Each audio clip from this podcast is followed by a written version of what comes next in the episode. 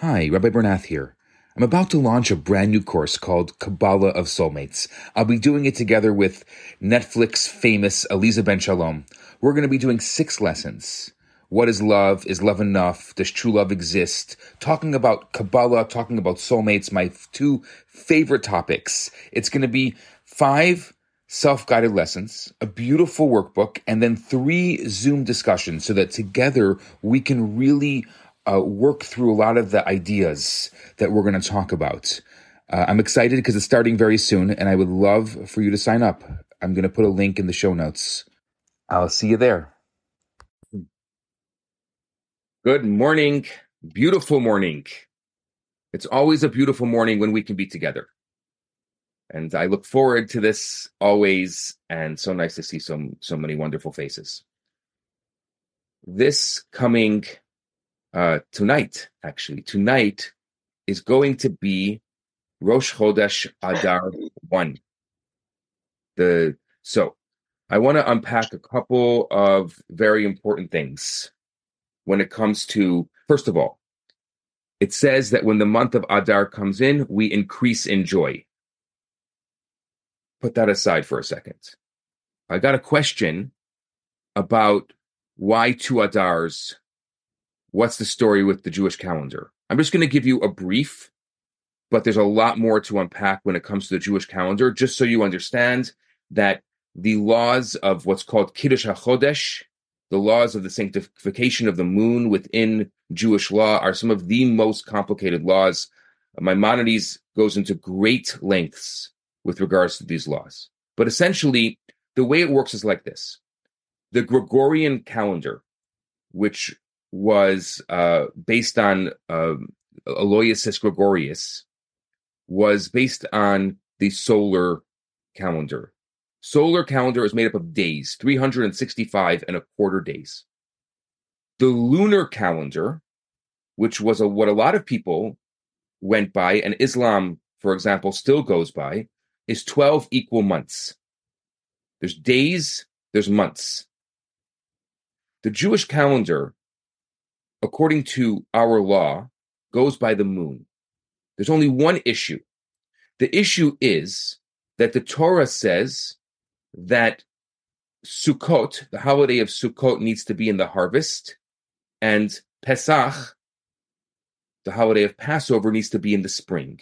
So if you if you know, like for example, Ramadan will bounce around because the lunar calendar is not in sync with the seasons. So, in order to go by the lunar calendar and also honor what the Torah says, having those holidays in the spring and in the and in the fall, we have a solar lunar calendar.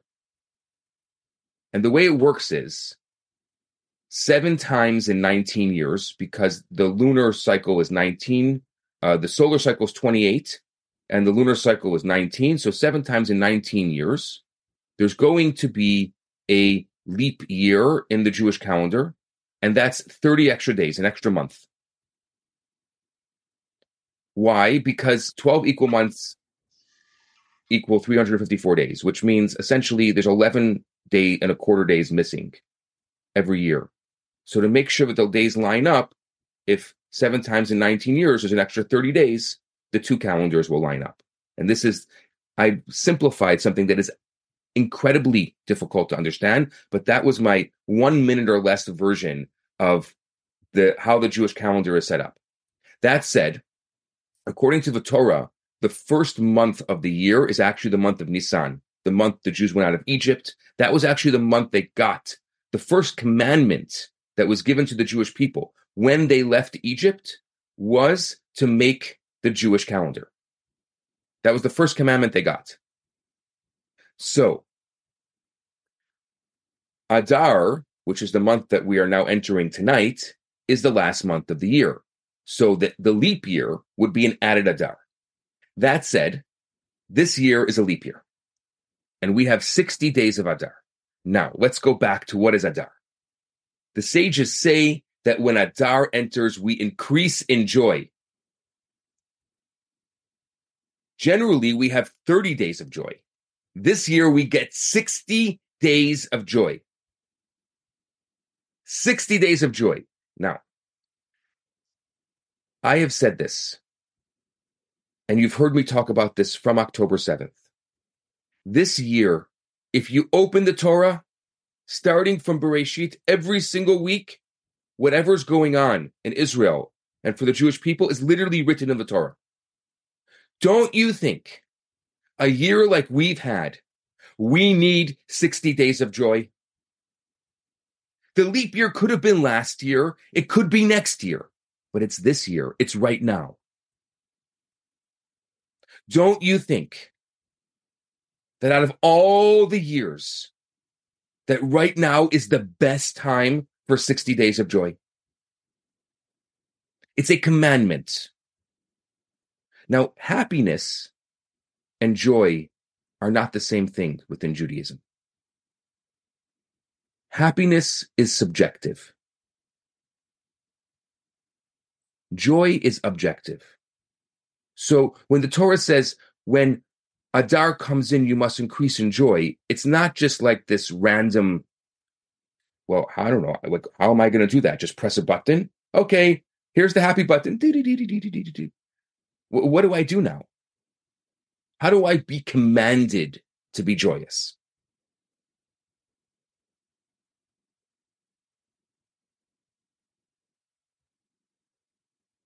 Let's back up. There are many joyous dates on the Jewish calendar. But besides for Purim, which is actually going to be in a month and a half because it's in the second Adar, none of them affect an entire month or an entire 60 days. What is the intrinsic connection between the holiday of Purim, which will be the next Jewish holiday, and this Adar? I think that the comprehension of the unique nature of Purim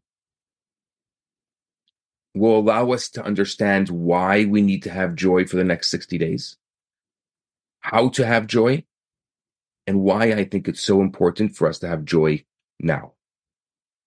Let's talk about Purim for a second. Haman, Amalek, The Hague, that Banana Republic tribunal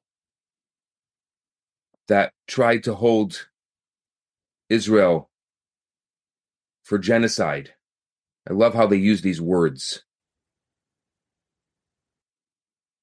They used Amalek. They said that Bibi Netanyahu spoke about Amalek and wiping out Amalek. Haman was from Amalek. Haman wanted to take advantage of the Jews when they were at their lowest point. There was nearly a millennium of freedom. There was a millennium of independence. There was a, a constant reliance on miracles. But here were the Jewish people. They were banished from their land. They were helpless. And they were seemingly at the mercy of the laws of nature. It was a completely new experience for the Jews. Their spiritual status was also significantly affected. Unfortunately, during times of freedom, the Jewish people have often voted with their feet and walked away. The temple in Jerusalem, where God's presence was manifest, a symbol of the special relationship that the Jewish people had with God and have with God, it was in ruins. And for the prospects of its reconstruction of a time even the Gentiles were aware of Jeremiah's prophecy that after 70 years of exile, God would return the Jews to their lands and rebuild the temple. But 70 years have elapsed. So everyone thought, no redemption. This was it. There was a real discontent. So Haman took advantage of a vulnerable situation. He said the prophecy wasn't true the Jewish people are depressed. There was also started being some some infighting, and there was a little bit of a civil war going on politically. And Haman said the time has never been better. Probably the chosen people, as people call it. We don't they don't understand what chosen is. As Greenberg says to God, after 120 years, can you choose someone else for a change?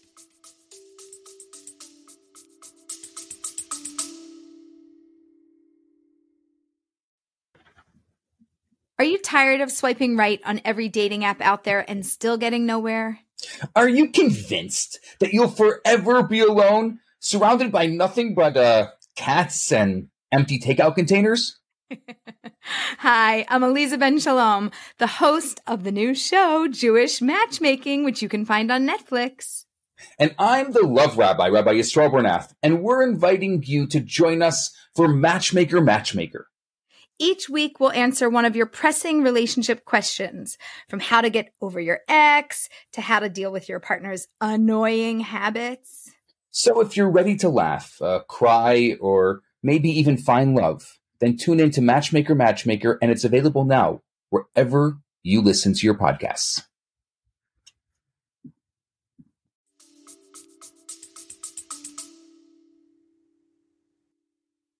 Haman thought the chosen people have lost their exalted status. And now is the perfect moment to implement the final solution. But he wasn't satisfied. He needed one more sign indicating that this was the right time. And so he did Purim. Purim means lot. He made a lottery. He said, let the lottery decide. And the lottery provided the exact sign that he anxiously awaited. It designated Adar to be the month when he would put his nefarious plan into motion. The Talmud tells us that Haman was overjoyed, said, Perfect. My lottery fell on the month when Moses died. The demise of Moses, the head of the Jewish people, the greatest Jewish leader ever. This is a metaphor for the demise of the entire Jewish people, for the final solution. Haman had successfully pinpointed the moment when the Jews were at their lowest point historically, and as well as the calendar, because it was the last month of the year, to implement his plan. But his plan didn't succeed. Why? The history of the Jewish people is very much compared to the human lifespan. Through the course of a lifetime, every person goes through drastic changes. Fluctuation being the most constant feature in life. The helpless newborn has nothing in common with the independent, talented personality which we emerge with down the line as adults. Adulthood has its up and has its ups and downs. Happy days, days that you're excited to wake up in the morning, depressing days, days that you're sad, fulfilling days, and days that you're like, what the heck did I do today? I wasted a day. But there's one constant. There's one constant in our life. The very identity the essence of the person. Each of us remains who we are from the day we're born until the day we die. Our essence, always, our etzem, and we've spoken about this in this class so many times. What is an etzem? For those of you who did my Kabbalah mindfulness course, you know what that means at a very deep, profound level our essence remains the same. And the same is true with the Jewish people. We have ups and downs, spiritually, materially, but our very identity, our essence is never affected. I think it can be argued that in a certain sense, our perpetual relationship with God, I will say our godly soul, is more evident when we're downtrodden than when not. Because God still interferes on our behalf. And that was the story of the Purim miracle. God interfered on our behalf. And I think this, this phenomenon demonstrates the durability of our relationship, the ability of our essential identity to survive no matter our external state. Other holidays celebrate the highs of our nation, and therefore their joy is limited. But highs don't last. You know that. Purim celebrates a time when we were at a low point, but our relationship with God remained intact. It's joy that is great, that is greater than any other joy of any other time. Because this joy demonstrates the essential nature of our relationship with God. That our relationship with God, the relationship with that spark, with that godly soul is constant. It always exists. So the month of Adar that's going to come in tonight is the month which Haman understood to be the most inauspicious month for the Jewish people. What is it really? It's really the happiest month of the year, the most joyous month of the year, a month that we bear in mind that inauspicious has absolutely no bearing on our relationship with God. So, joy. It's a it's not something that is subjective. It's completely objective. And we have a commandment starting tonight that for 60 days we are to be joyous no matter what's going on no matter how much we pray and hope and wish every single day that the hostages be returned unscathed no matter how difficult it is for the Jewish people right now, I think it is the perfect time. Perfect time. The Torah says, Simcha poretz geder. Joy breaks through boundaries. There is nothing quite like the power of joy. It'll break through boundaries. When, when you're down, when the world is down, when nothing seems to make sense anymore, be joyous. Why? Because Adar is here. Your joy for the next 60 days is the anecdote that will change the trajectory of the situation in Israel and what is going on. That's our job. Sometimes we have a job to pray, to donate, to help. Right now, our job is to be joyous.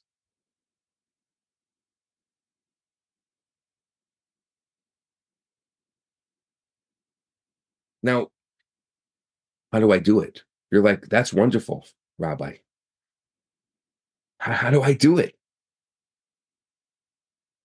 I think that happiness, which is what we think about when we think of joy, can often be helped by factors outside of ourselves. The, the ambience, uh, the vibe, the social dynamics. But happiness is most often rooted with what's going on inside of ourselves. How do we deal and how do we grapple with our inner self? Our inner self needs to be looked at and cultivated. It needs to be busy being productive in a meaningful manner. It needs to be involved in, in giving and helping others and being productive. It needs to be aware of the importance of, of being grateful for what we have, of appreciating that that my soul is unique and it is making a unique difference in God's world. When our inner core is nurtured, when our inner core is healthy, then I think we can enjoy a certain sense of happiness. But what we're asking for is something else. What we're asking for is a time right now to activate and strengthen both the inner and the outer joys of our life. Since joy has a power like no other in giving us a recharge to continue our journey with a powerful inner happiness, our job right now is to harness this joy. It's a powerful tool in our toolbox. We have to constantly make ourselves and the world around us become more in sync with its inner beautiful potential. God asks us something that may be the most difficult ask. And that is no matter what is going on, don't ignore it. Just be joyous. Don't say that it's not difficult right now. Be real. But it needs to be an outer joy. There needs to be not just an inner joy, there needs to be an outer joy. And simcha poretz geder, that joy, it's simcha. That's the Hebrew word for it. That joy will break the boundaries. That's our job. When we're feeling down, when we're having a hard day, if it was yesterday, look, you do what you can do. You try to make the best of it. But tomorrow and for 60 days, we have an obligation to be joyous, objectively joyous. So, I think we have our marching orders for the next 60 days here. I know you're going to say easier said than done, but that's the job. Jobs are never easy. Purpose is never easy. And this year, it cannot be coming at a more perfect time. We need this right now, especially for us. I say us in the diaspora. We're becoming more and more removed from what's going on. It's been four and a half long, exhausting months. And so a lot of questions I'm getting is, is, is what can I do now? Like it's enough already. Like I uh, people, some people even say it's enough already. Like I can't because we're not dealing with it day in and day out like those in Israel are dealing with it. And so right now, I think the greatest thing we can do is be in sync with the Jewish calendar and be joyous and try to envision that joy being sent to our loved ones, to our brothers and sisters in Israel. Try to experience that joy within us. And if it means that we just randomly break out and dance, randomly break out and dance. And if we're randomly breaking out in song, randomly break out in song. And if you feel like it's not right, I should not be joyous while everyone else is being sad, then break out in an Israeli song. But that's our job. That's what we have to do right now. And Hashem should bless each and every one of us that we can overpower all the negativity. There is so much negativity. And that's why the world needs our positivity more than ever right now. The world needs your joy.